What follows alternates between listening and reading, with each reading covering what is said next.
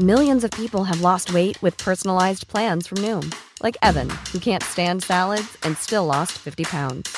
Salads, generally, for most people, are the easy button, right? For me, that wasn't an option. I never really was a salad guy. That's just not who I am. But Noom worked for me. Get your personalized plan today at Noom.com. Real Noom user compensated to provide their story. In four weeks, the typical Noom user can expect to lose one to two pounds per week. Individual results may vary. Hi, I'm Daniel, founder of Pretty Litter. Did you know cats tend to hide symptoms of sickness and pain? I learned this the hard way after losing my cat, Gingy. So I created Pretty Litter, a health monitoring litter that helps detect early signs of illness by changing colors, saving you money and potentially your cat's life. Pretty Litter is veterinarian developed, and it's the easiest way to keep tabs on your fur baby's health right at home. Go to prettylitter.com and use code ACAST for 20% off your first order and a free cat toy. Terms and conditions apply. See site for details. Hey, it's Paige DeSorbo from Giggly Squad. High quality fashion without the price tag? Say hello to Quince. I'm snagging high end essentials like cozy cashmere sweaters, sleek leather jackets, fine jewelry, and so much more. With Quince being 50 to 80% less than similar brands and they partner with factories that prioritize safe ethical and responsible manufacturing i love that luxury quality within reach. Go to quince.com slash style to get free shipping and 365 day returns on your next order. quince.com slash style.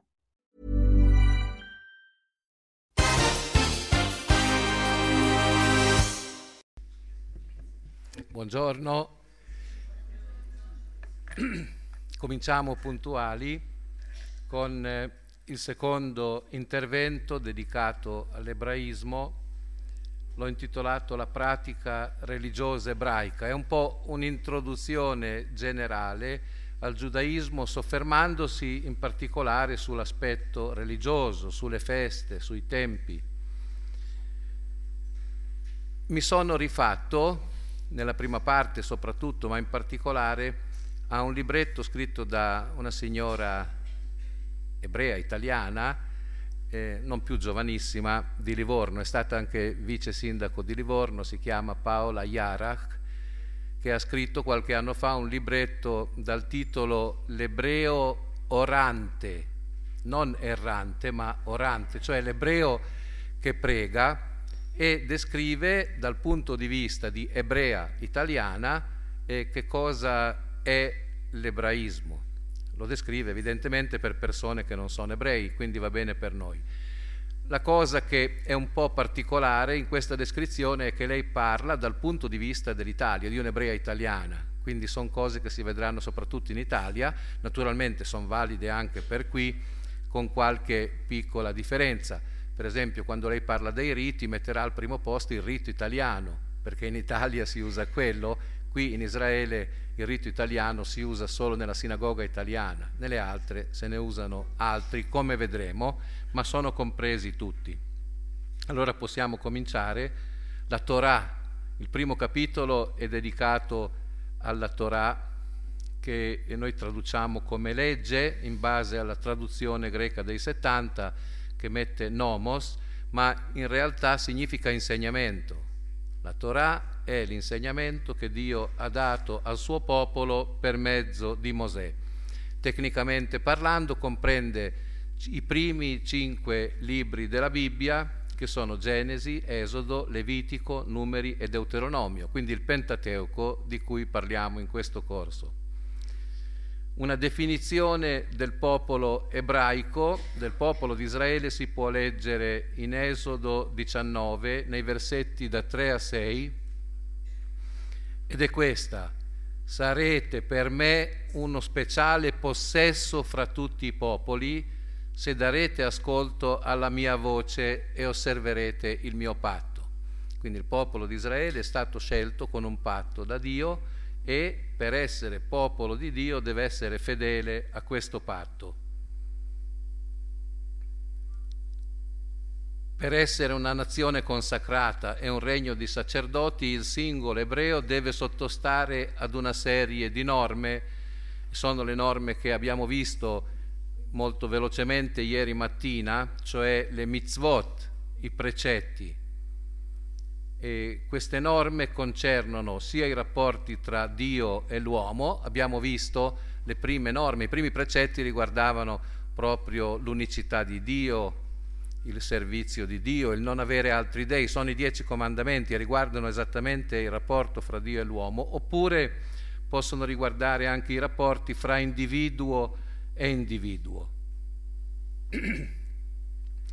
ecco, oltre alla Torah scritta esiste la Torah orale, che è scritta anche quella, però non è la Torah in senso tecnico, ed è, e sono i commenti dei rabbini dopo che l'Israele storico è venuto meno, cioè dopo la distruzione del Tempio, sono i commenti che i rabbini hanno fatto per chiarificare e per spiegare la Torah scritta.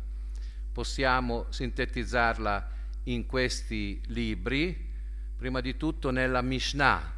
Mishnah significa studio, ripetizione, perché è uno studio, una ripetizione e un chiarimento dei precetti che sono eh, elencati nel Pentateuco e poi c'è un ulteriore commento alla Mishnah che si chiama Talmud o Gemara, Gemara completamento o conclusione. E il Talmud è presente, esiste in due redazioni, quella di Babilonia, Talmud babilonese, e quella di Gerusalemme, che è stato fatto a Tiberiade. Si chiama di Gerusalemme, ma è stato redatto a Tiberiade.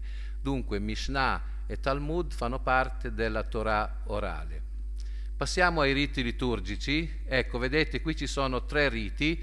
Naturalmente, per chi guarda le cose dall'Italia, prima di tutto è il rito italiano, che proviene dalle più antiche comunità ebraiche d'Italia, in particolare la comunità di Roma. Cioè, a Roma eh, gli ebrei si vantano di essere presenti da moltissimo tempo, sicuramente prima dei cristiani eh, sono più di duemila anni che sono a Roma e hanno un rito tutto particolare. Fra le altre cose, questo rito liturgico prevede anche l'uso dell'organo. Di solito non si suona, non c'è musica nelle sinagoghe, non c'è, non son, non c'è organo, non ci sono strumenti musicali, ma invece a Roma, nella sinagoga di Roma, è un privilegio che si sono acquistati durante i secoli, c'è quest'uso. Se ricordate, durante la visita del Papa, qualche, poche settimane fa, è stato suonato anche l'organo e mentre suonava io pensavo a questa norma che è caratteristica di questa comunità. Se fosse andato nella sinagoga di Milano non avrebbe ascoltato il suono dell'organo. Allora, questo è tipico italiano, ma invece i riti tipici dell'ebraismo in tutto il mondo sono il rito tedesco, cosiddetto, o meglio ancora, askenazita. Deriva dalla parola Askenaz, che significa Germania, ed indica gli ebrei che provengono dalla Germania e dai paesi circostanti dell'Europa orientale. E poi c'è il rito spagnolo o sefardita che, per dirla breve, abbraccia tutti gli ebrei di origine latina, spagnoli, francesi, gran parte degli italiani. Quindi i due riti principali sono la schenasita o tedesco, il sefardita o spagnolo e in Italia anche il rito italiano la comunità ebraica, ogni comunità è indipendente, è un po' come un monastero di clausura, un monastero benedettino o un monastero di Clarisse, cioè eh, l'abate o la badessa, ecco, ha, eh, qui corrisponde, ha come corrispettiva un presidente. Noi siamo abituati a mettere insieme queste funzioni del, nel parroco, il parroco è diciamo, il capo religioso e anche il capo delle altre cose nella parrocchia. Nella comunità ebraica esiste un presidente con dei consiglieri e la comunità è sostenuta dalla tassazione dei suoi componenti. Ci sono anche le decime da pagare. Diciamo sarebbe forse un consiglio pastorale. Ecco, una comunità ebraica locale è eh, mandata avanti, è portata avanti da un consiglio, un presidente, i suoi consiglieri e così via.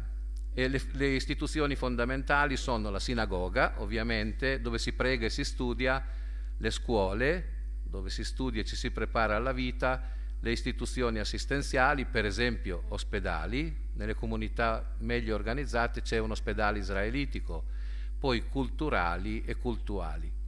per quanto riguarda l'Italia, vedete, ci sono queste istituzioni eh, che sono tipiche dell'Italia, ovviamente l'Associazione delle Donne Ebree d'Italia, Federazione Giovanile, il Centro di Documentazione Ebraica, la Federazione Nazionale Maccabi, questi si occupano di sport. Sapete, qui in Israele ogni tanto ci sono le Maccabiadi, eh, che è un parallelo delle Olimpiadi, e gli atleti ebrei di tutto il mondo partecipano. Questa eh, federazione esiste anche in Italia. Poi c'è l'Associazione dei Medici Ebrei del Nord Italia, Associazione Amici di Israele e l'Associazione Amici dell'Università Ebraica di Gerusalemme. Sono molto solidali in questo. Io ho studiato all'Università di Gerusalemme, ho visto che ci sono molti edifici, molte sezioni degli edifici che sono stati donati da benefattori singoli oppure da comunità. E perché? Perché in diversi paesi ci sono queste associazioni che raccolgono fondi per questi scopi specifici. Le scuole, qui l'esempio è la scuola di Milano, dunque dove è possibile, cioè dove la comunità è molto grande, io direi per l'Italia, Milano e Roma soprattutto, ci sono delle scuole che sono scuole parificate, cioè con programmi statali ma con una peculiarità ebraica. La peculiarità ebraica consiste nello studio della lingua ebraica e della religione ebraica. È chiaro che noi nelle scuole cattoliche o nelle scuole anche statali normalmente studiamo la religione cattolica, in Italia loro studiano la religione ebraica e questo è tipico delle loro scuole.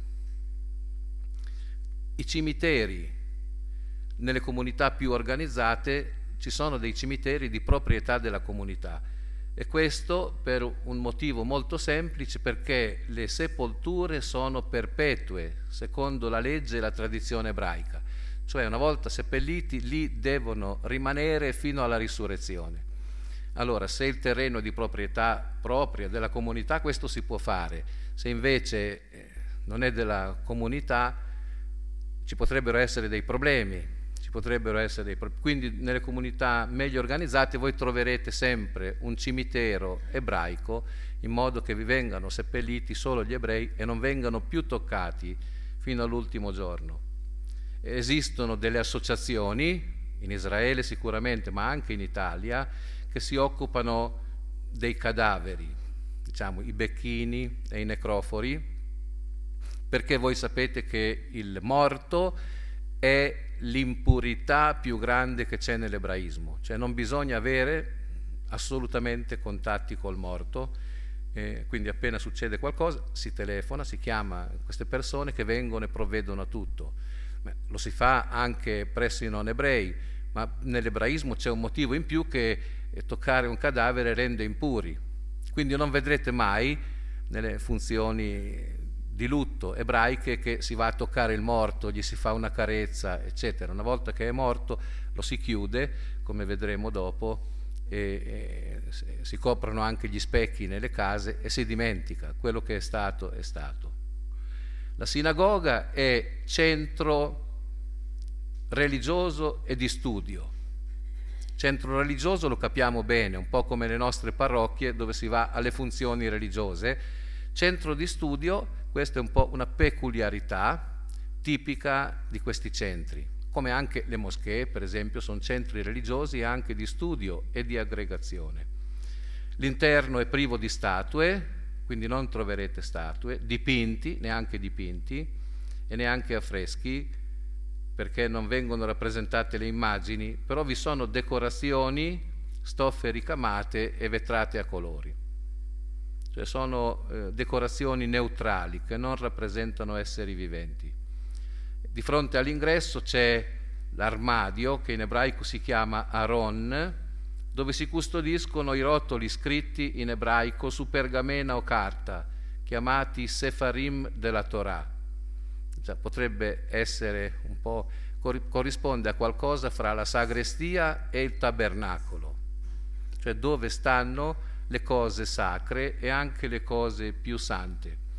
E il libro che si legge di solito non è, non è a formato di libro, ma è a formato di rotolo, messo fra due bastoni che lo fanno scorrere, lo appoggiano e poi lo fanno scorrere da una parte o dall'altra per trovare il passo da leggere. Naturalmente il testo è manoscritto, fino ad oggi il testo è manoscritto ed è anche senza vocali.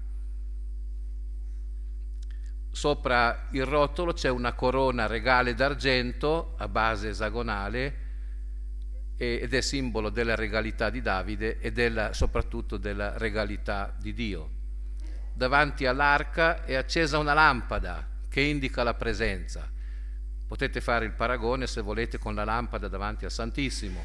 Quando c'è il Santissimo nel tabernacolo c'è il fuoco acceso, la lampada accesa e così per indicare la presenza del rotolo della legge e quindi in qualche modo la presenza divina nel Aron si accende una lampada. Un'altra caratteristica della sinagoga è il leggio, il leggio da cui viene proclamata la parola, e poi eh, le kippaot, cioè il copricapo che è usato dagli uomini per la preghiera. Per andare a pregare gli uomini si devono coprire il capo, da noi c'era la tradizione che erano le donne che si coprivano il capo, ma nell'ebraismo sono gli uomini perché le donne non sono obbligate alla preghiera pubblica e, il leggio. Quindi troverete queste due cose, insomma, la Torah e il leggio. Ogni ebreo maschio di età superiore ai 13 anni, cioè quando ha raggiunto la maggiore età dal punto di vista religioso, se ha voce gradevole e abilità nel canto, può recitare le preghiere ad alta voce. Qui c'è un po' di differenza rispetto a noi, sono dei lettori, sono questi, ma non spetta al prete o al sacerdote o al rabbino proclamare, eh, guidare la preghiera, ma spetta a questa persona che si chiama Chazan. Per assicurare questa presenza la comunità incarica una o più persone adatte che si assumano l'impegno della funzione, cioè devono essere persone con voce buona, intonati, e che conoscano ovviamente l'ebraico perché la preghiera viene fatta tutta in ebraico. Poi nei giorni festivi, nei giorni di solennità, i sacerdoti, cioè i discendenti di Aronne, danno la benedizione sacerdotale, quella di numeri 24 di cui si parlava ieri mattina. E di solito sono molto coinvolgenti nelle sinagoghe. Io sono andato qualche volta qui a Gerusalemme e, proprio mi hanno chiesto se ero Cohen, ero eh, andato da molti molti anni fa, ero anonimo, eh, cioè mi volevano appunto chiamare per dare la benedizione finale insieme ad altri eh, alla termine della funzione. Io ho detto che cioè, non sapevo cosa dire perché in realtà Cohen significa sacerdote, quindi sacerdote ero, ma non Cohen ebraico, e così insomma, non, ho, non mi sono unito al loro numero. Il rabbino, è maestro, presidente di funzioni, giudice, assistente spirituale, fa delle cose che potrebbe fare un parroco e anche qualche cosa di più. Per quanto riguarda eh, la sua formazione si richiede che abbia una buona conoscenza della lingua ebraica e della liturgia, questo è il minimo presiede le funzioni religiose al sabato e durante le altre festività.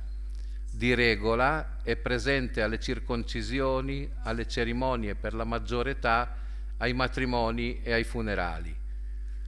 Non è obbligatoria la sua presenza, ma di norma c'è. Cioè non è lui che fa la circoncisione, per esempio, lui assiste, eh, poi dovrà anche segnare il nome nel registro dei nuovi arrivati, come si fa anche nelle parrocchie con i battezzati. Poi è giudice, in particolare per il diritto di famiglia, e è anche colui che esercita il controllo sull'alimentazione kasher, cioè è responsabile dell'alimentazione adatta, kasher.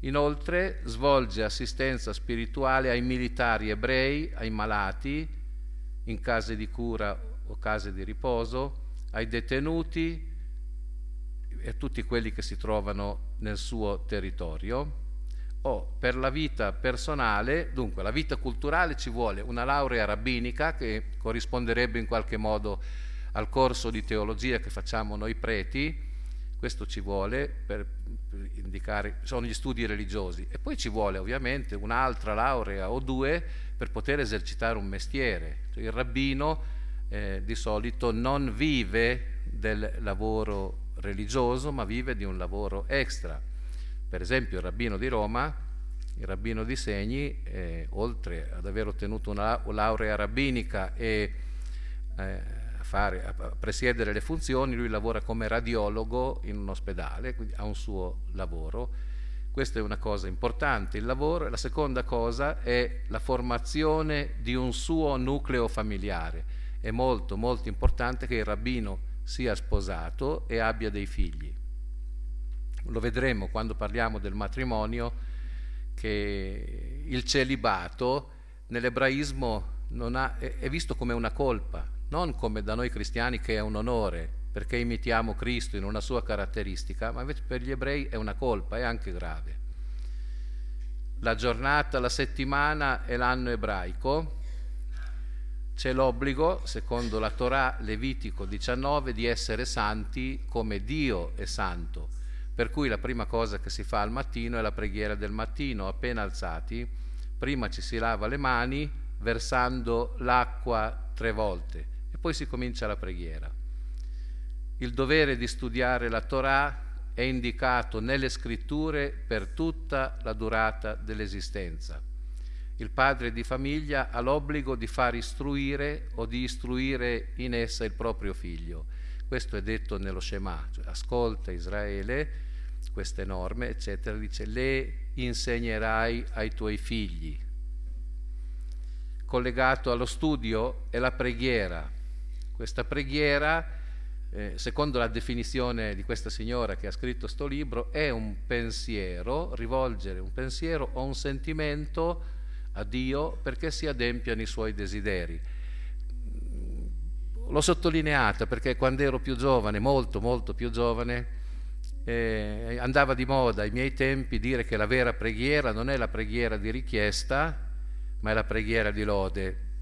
Cioè bisogna rivolgersi al Signore lodando, lodando, lodando e chiedendo poco. Così si diceva, erano gli anni 70.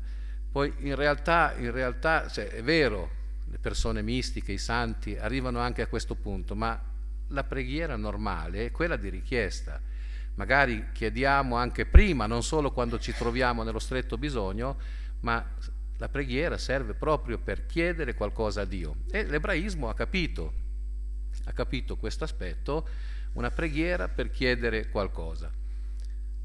Ci sono tre preghiere durante il giorno, si recitano tre tefillot, che sono Shachrit, Mincha e Arvit. Shachrit è la preghiera del mattino, è la più estesa e si recita quattro ore dopo l'alba. È la prima e la più solenne. La Mincha è la preghiera del pomeriggio e della seconda. Arvit è la terza preghiera giornaliera e si recita poco prima dell'inizio della notte. Se volete potrebbero corrispondere a lodi, vespri e compieta. All'incirca Comunque, se si vogliono fare tutte, le preghiere sono abbastanza lunghe, al mattino da, da tre quarti d'ora a un'ora.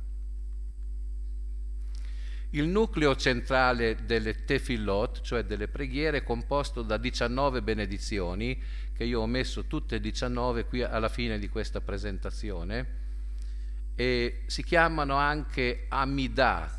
Amidah significa in posizione eretta, perché si recitano in piedi e per quelli che vivono nella diaspora rivolti in direzione di Gerusalemme per eh, esprimere l'unità di tutto il popolo che prega con la città santa. La preghiera del mattino dura da tre quarti d'ora a un'ora e varia con il variare delle stagioni. varia nel senso che ci sono dei, delle parole che vengono messe per l'estate o per l'inverno No, per esempio d'inverno si dice chiedi, eh, si chiede la pioggia, rugiada e pioggia, essendo una cultura in origine prevalentemente agricola, si chiede questo. D'estate si chiede benedizione e così via. La preghiera del mattino e del pomeriggio termina con la techina o lettura penitenziale e la confessione dei peccati, quindi si fa l'esame di coscienza con la confessione dei peccati a Dio. E durante questa preghiera è uso appoggiare il capo sul braccio, cioè vedrete della gente così che appoggia la testa sul braccio e sapete che stanno facendo la confessione dei peccati. La preghiera pubblica, dunque la preghiera privata si può fare sempre, anche al di fuori di questi tre orari, ma la preghiera pubblica, per essere pubblica, deve essere fatta da almeno dieci persone. E, e queste dieci persone formano il minyan, che significa numero o conteggio. Per essere valida pubblicamente devono esserci dieci persone adulte, quindi dieci persone che abbiano più di 13 anni. Le donne sono esentate dalla preghiera pubblica, cioè non sono obbligate, però se andate nelle sinagoghe le vedete e lungo la strada, negli autobus o in qualsiasi posto le vedete con i loro librettini in mano che stanno pregando. Cioè sono esentate, ma forse pregano più degli uomini, si potrebbe dire anche così.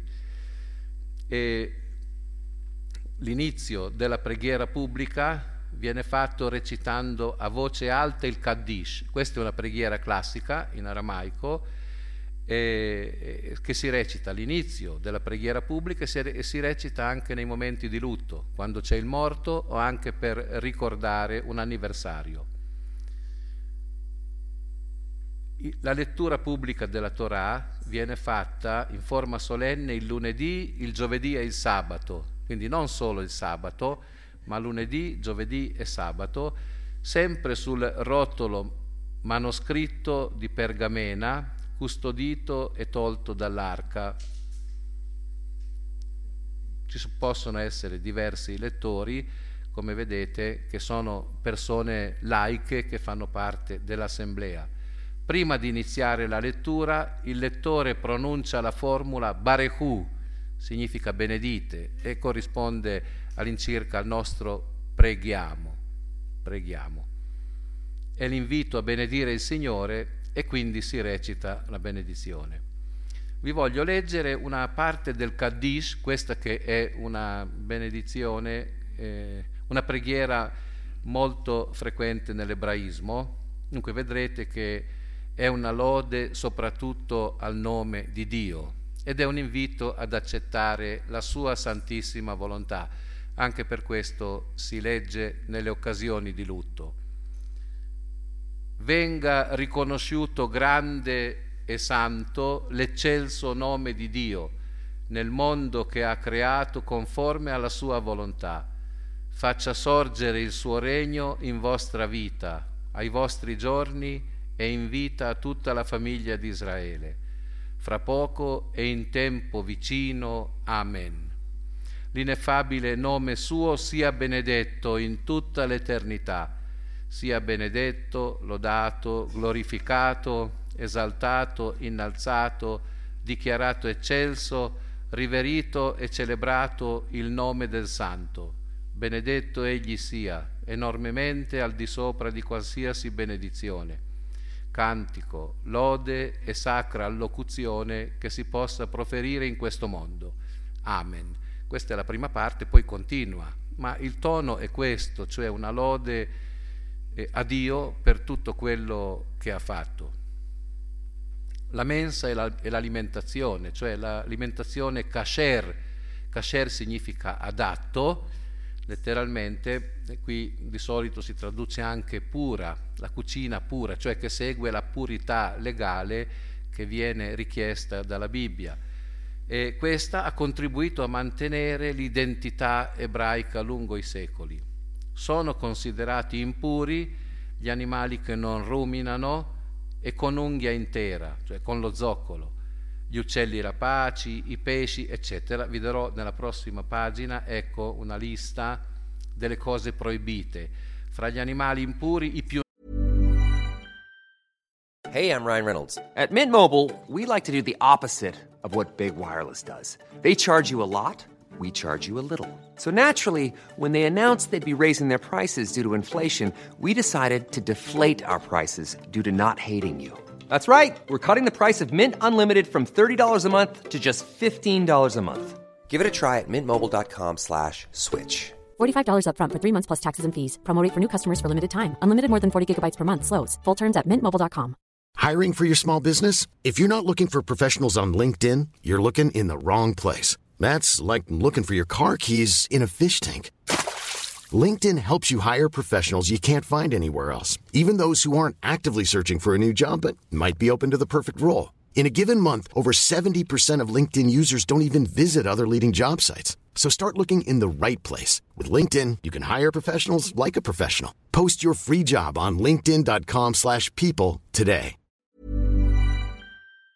Noti sono il maiale, il cavallo, il coniglio, la lepre, l'anguilla, i polipi, le seppie, gli scampi, le aragoste, i granchi, le ostriche, eccetera, che sono cose buone, insomma, per, per, per chi non è, eh, diciamo, legato alla, alla cultura ebraica, eh, però sono proibiti. Quindi le persone veramente che, che credono e che ci tengono a rispettare queste norme non li mangiano. Anche per questo eh, sarà difficile trovarli sul mercato, almeno sul mercato israeliano. I latticini e le carne non possono essere mangiati nel medesimo pasto. Questo deriva dal precetto di Deuteronomio 14:21 che dice non farai cuocere un capretto nel latte di sua madre. Loro lo interpretano in questo modo, carne e latte nello stesso pasto. E poi la Torah scritta vieta di cibarsi di sangue, secondo quanto è detto, nessuna persona tra voi mangi sangue, perché la vita di ogni carne è il sangue, nel sangue sta la vita. Perciò ho detto ai figli di Israele, non mangerete sangue di ogni tipo di carne, perché c'è la vita. Quindi non mangiare o non bere sangue non significa solo, eh, diciamo, non prendere un bicchiere di sangue e berlo, no, questo è ovvio che non si deve fare, ma significa che nella carne macellata, cioè bisogna fare uscire tutto il sangue, tutto il sangue. E vediamo come si fa. La macellazione della carne, ci vuole un coltello molto affilato in modo che l'animale muoia immediatamente. Allora, una volta mi trovavo al muro del pianto e c'era, mi sono trovato mentre ero proprio davanti al muro a parlare con un ebreo che aveva fatto questo mestiere e mi spiegava e mi ha detto quando si passa il coltello, quando si passa il coltello devi devi colpire al primo colpo, devi fare solo in una direzione. Se, se invece fai così e torni indietro, dice eh, non è più kasher. E lui mi diceva, il motivo che lui mi diceva, perché l'animale soffre. Queste erano le sue motivazioni, lui era del mestiere, cioè evidentemente è possibile con, sempli, con un semplice taglio provocare la morte istantanea e quindi colui che eh, macella la carne deve essere abilitata e riconosciuta dall'autorità rabbinica competente.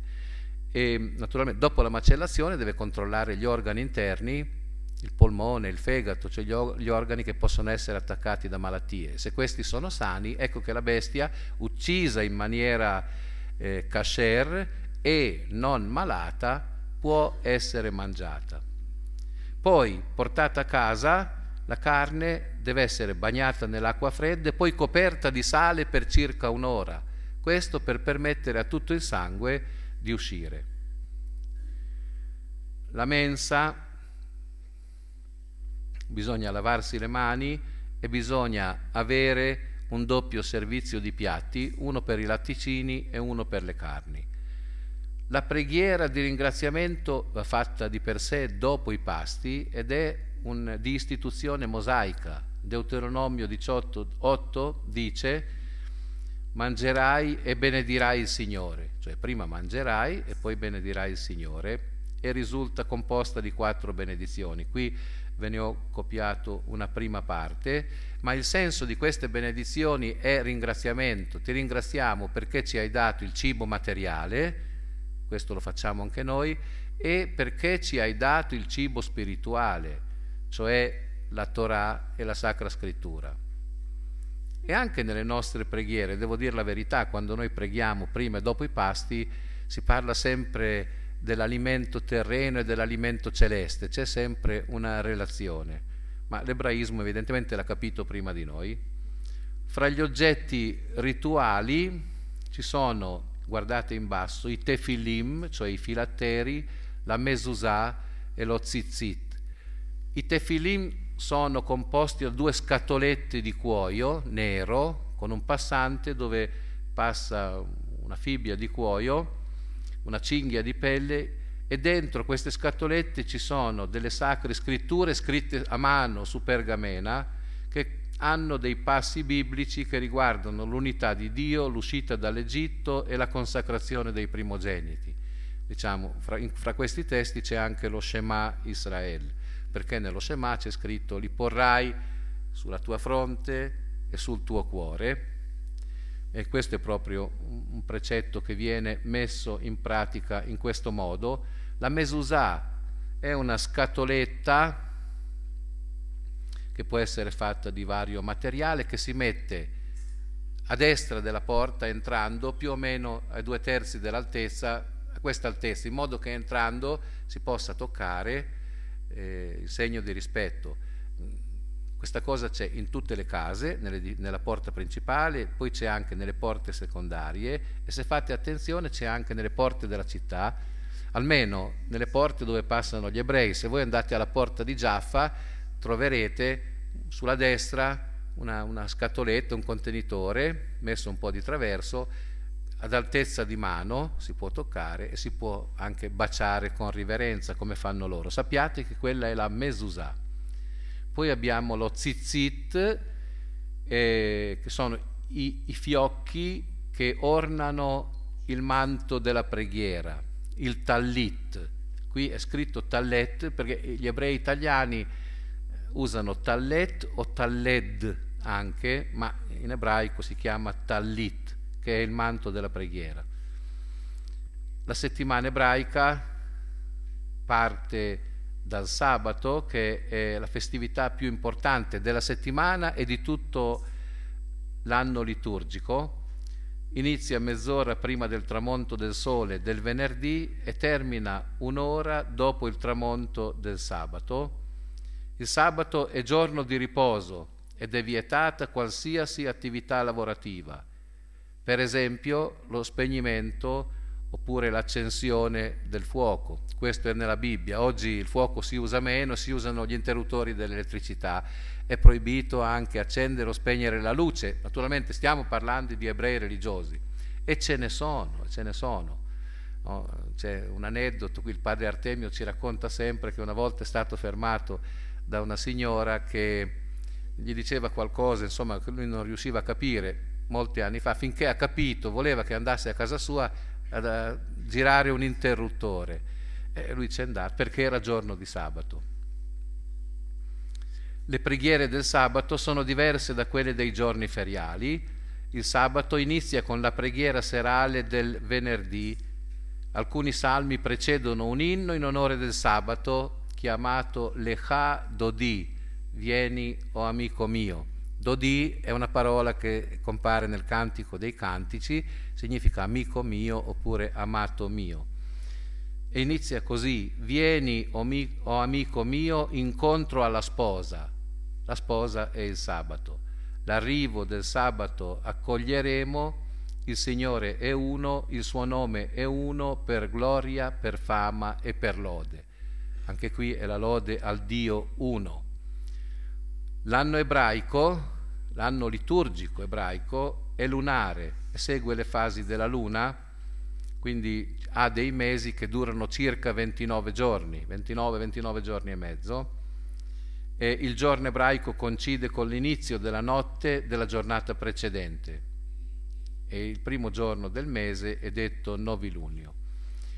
Oh, qui c'è una questione interessante, l'anno lunare e l'anno solare siccome eh, hanno, sono di, di, diversa lunghezza, allora un anno lunare durerà di meno rispetto a un anno solare, circa 11 giorni di meno, per cui ogni tanto aggiungono un mese all'anno ebraico per parificare, per pareggiare i giorni con l'anno eh, solare. E è il caso di quest'anno. È il caso di quest'anno, dopo il mese di Adar 1 aggiungono Adar 2 e adesso ci troviamo proprio nel secondo mese di Adar del 5776 il, ieri l'altro, quando abbiamo iniziato il corso, il 29 marzo era il 19 di Adar e oggi è il 31 marzo, cioè il 21 di Adar secondo. E infatti quest'anno la Pasqua viene un mese dopo la nostra, perché è stato aggiunto questo mese per pareggiare i giorni dell'anno lunare con l'anno solare. L'anno sabbatico è consacrato al Signore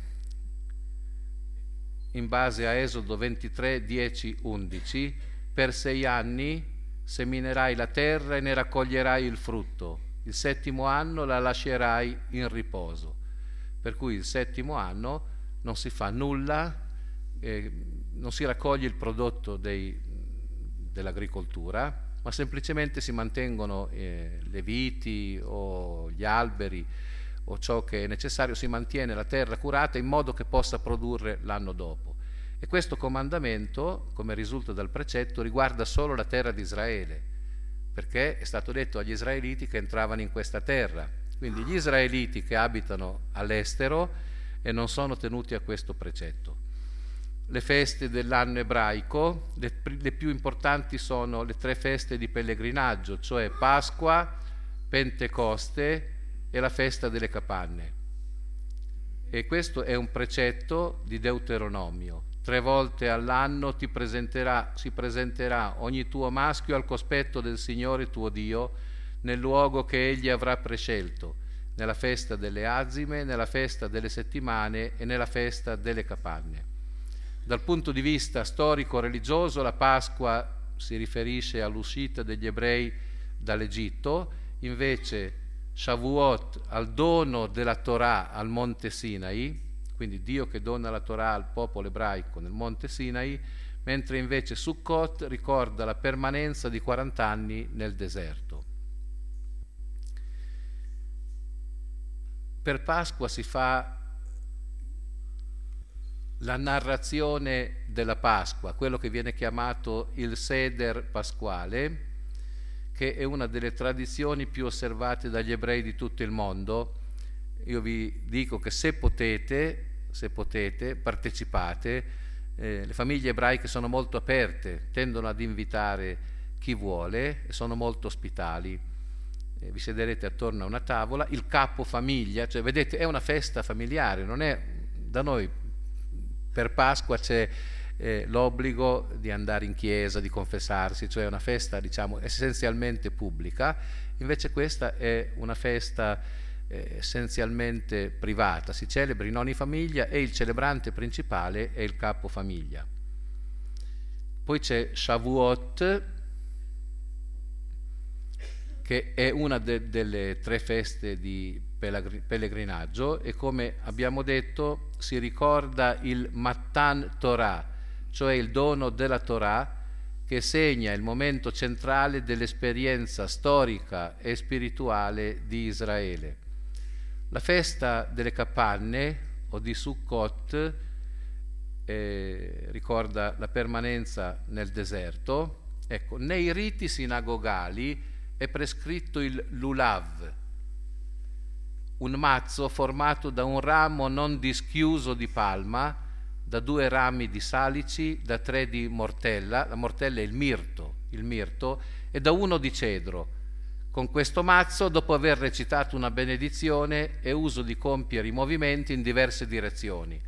Cioè di per sé dovrebbero essere immersi nell'acqua e poi si fa quello che noi diremmo una benedizione, una benedizione, cioè nelle varie direzioni, est, ovest, nord e sud, Ecco, l'obbligo di abitare durante i giorni di Sukkot nella sukkah, nella capanna, c'è, quindi per quanto è possibile, in una capanna costruita sul terrazzo o sul giardino si deve passare l'intera giornata e se possibile anche la notte.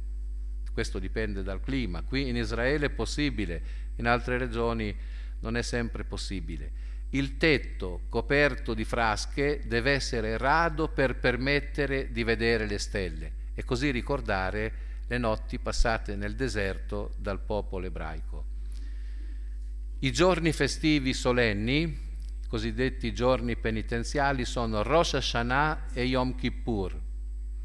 Il precetto è in Levitico 23, dove si parla appunto del primo giorno. Nel settimo mese, al primo del mese, sarà per voi giorno di cessazione, ricordo di suono, festa solenne. Questo è il Capodanno e siamo al versetto 24.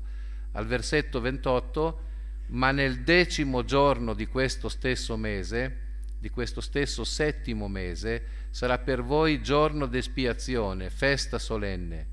Digiunerete e non farete alcun lavoro in tale giorno. Esso è giorno di espiazione per espiare per voi dinanzi al Signore vostro Dio. E qui si faceva il rito del capro espiatorio di cui ci ha parlato Padre Mans l'altra mattina, due giorni fa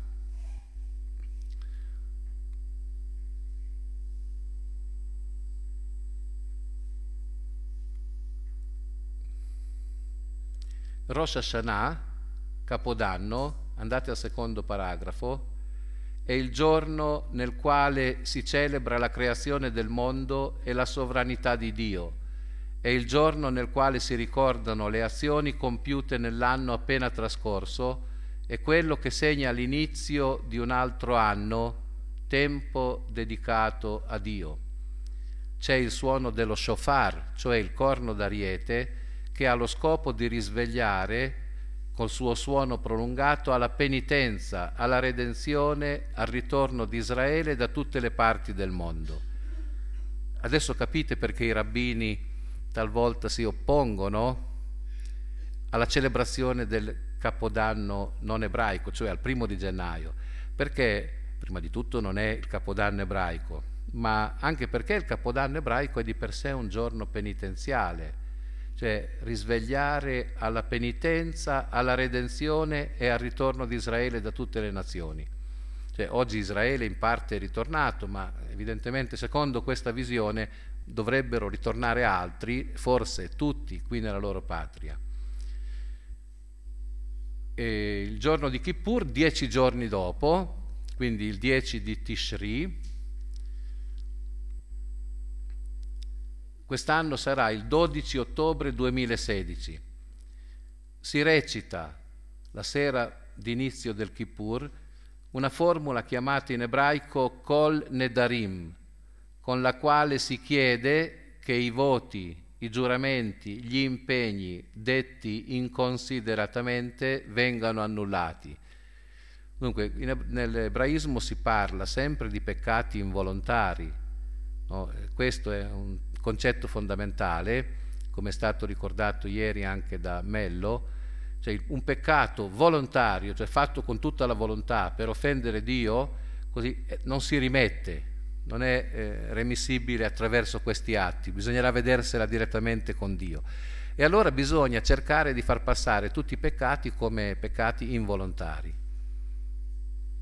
E, e quindi eh, per i peccati involontari c'è questa formula che scioglie tutti gli impegni non mantenuti, eccetera, eh, le cose fatte eh, inavvertitamente, i peccati fatti inavvertitamente. Alla sinagoga la preghiera dura per tutta la giornata, senza interruzione. Si alternano recitazioni di salmi, letture e poesie liturgiche, cioè sono 24 ore di preghiera e di digiuno e bisogna dire che eh, a questa festa ci credono molto perché eh, basta vedere a Gerusalemme sicuramente la città è vuota, ma anche se andate a Roma eh, ne, attorno alla sinagoga eh, vedete che, che, tutta la vita è concentrata esclusivamente nella sinagoga e per la preghiera.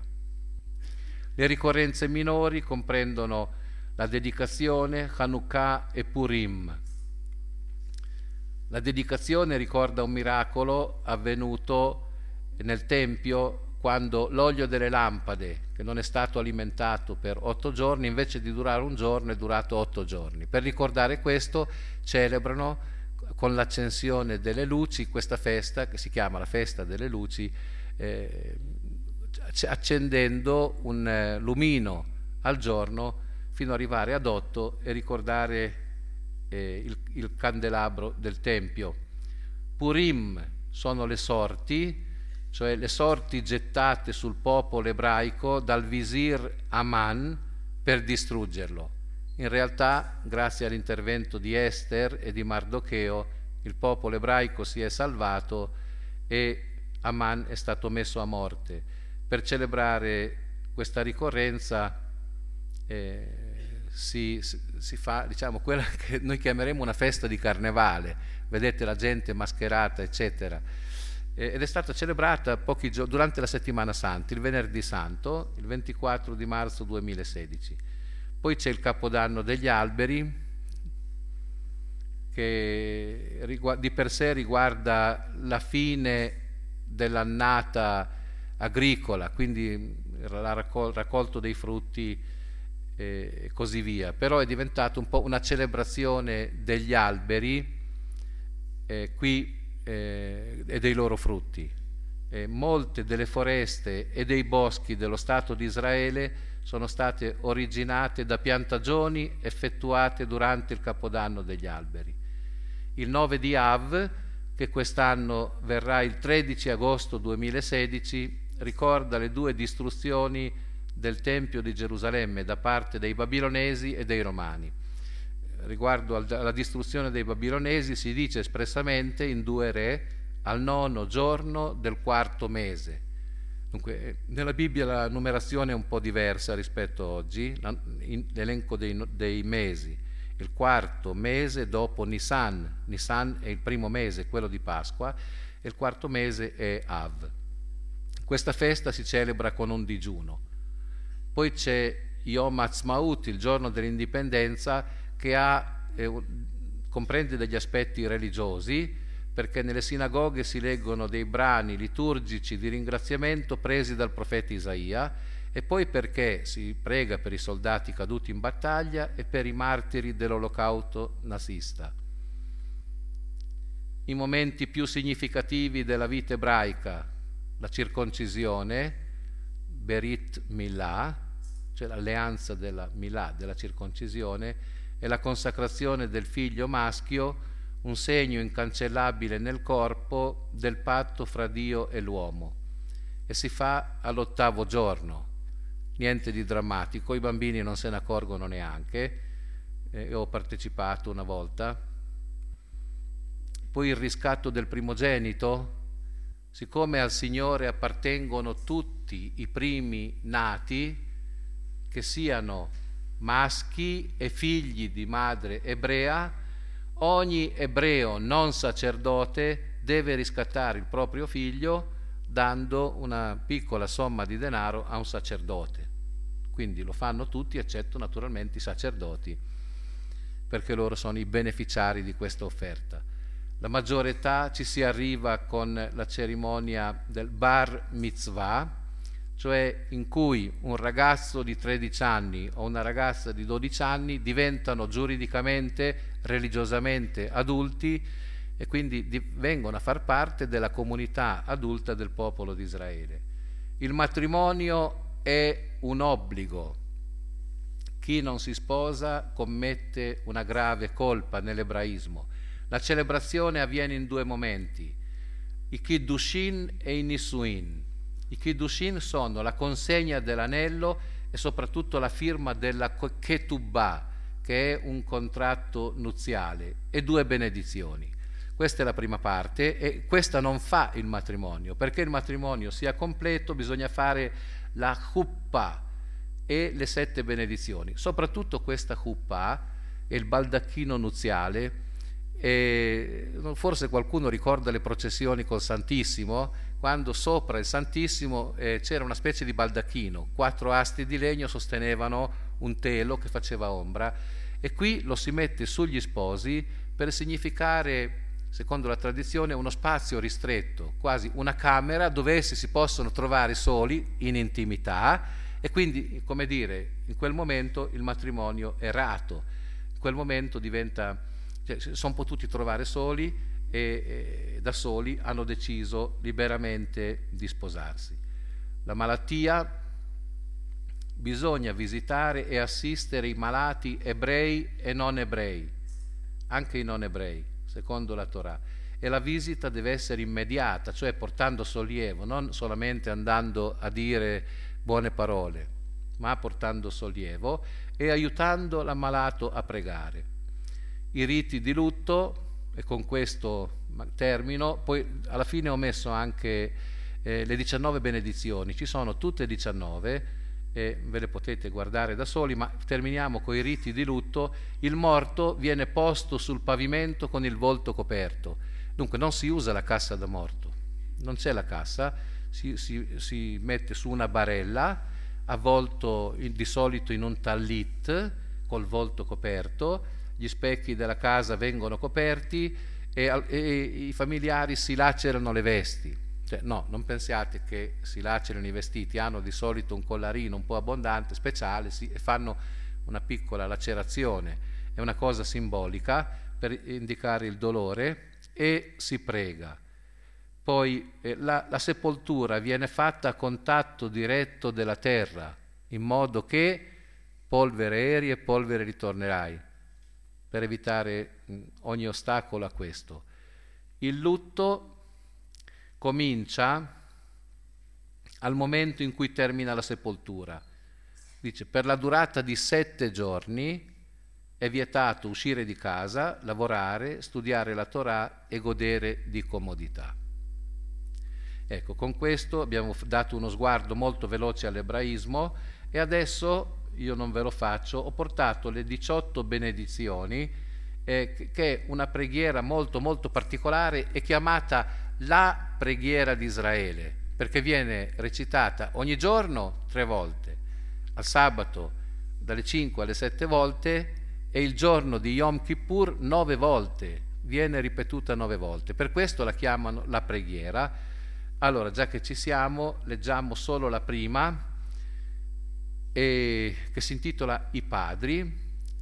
Benedetto sei tu, Signore nostro Dio e Dio dei nostri padri, Dio di Abramo, Dio di Isacco e Dio di Giacobbe, Dio grande, forte e terribile, Dio altissimo, che contraccambi con grazie abbondanti e crei ogni cosa, che ricordi le grazie accordate ai padri e fai venire il Redentore per i figli dei loro figli, in grazia del tuo nome, con amore. Re che aiuti, salvi e proteggi, benedetto sei tu, Signore, scudo di Abramo. Questa benedizione si chiama anche scudo di Abramo perché termina con queste parole e dunque è una memoria dei favori accordati ai padri, Abramo, Isacco e Giacobbe, e per i loro meriti ai loro figli, quindi agli ebrei di oggi. Bene, con questo terminiamo e il resto ve lo guardate.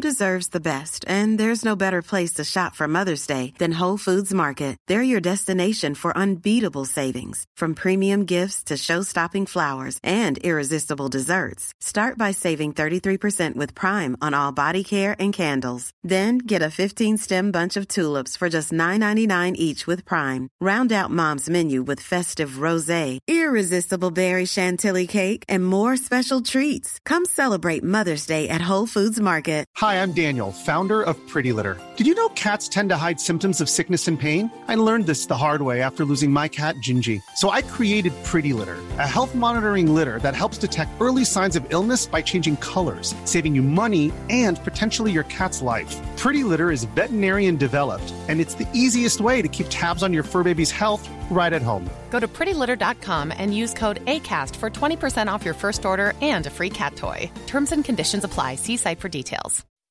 When you make decisions for your company, you look for the no brainers. If you have a lot of mailing to do, stamps.com is the ultimate no brainer. Use the Stamps.com mobile app to mail everything you need to keep your business running with up to 89% off USPS and UPS. Make the same no brainer decision as over 1 million other businesses with Stamps.com. Use code PROGRAM for a special offer. That's Stamps.com code PROGRAM.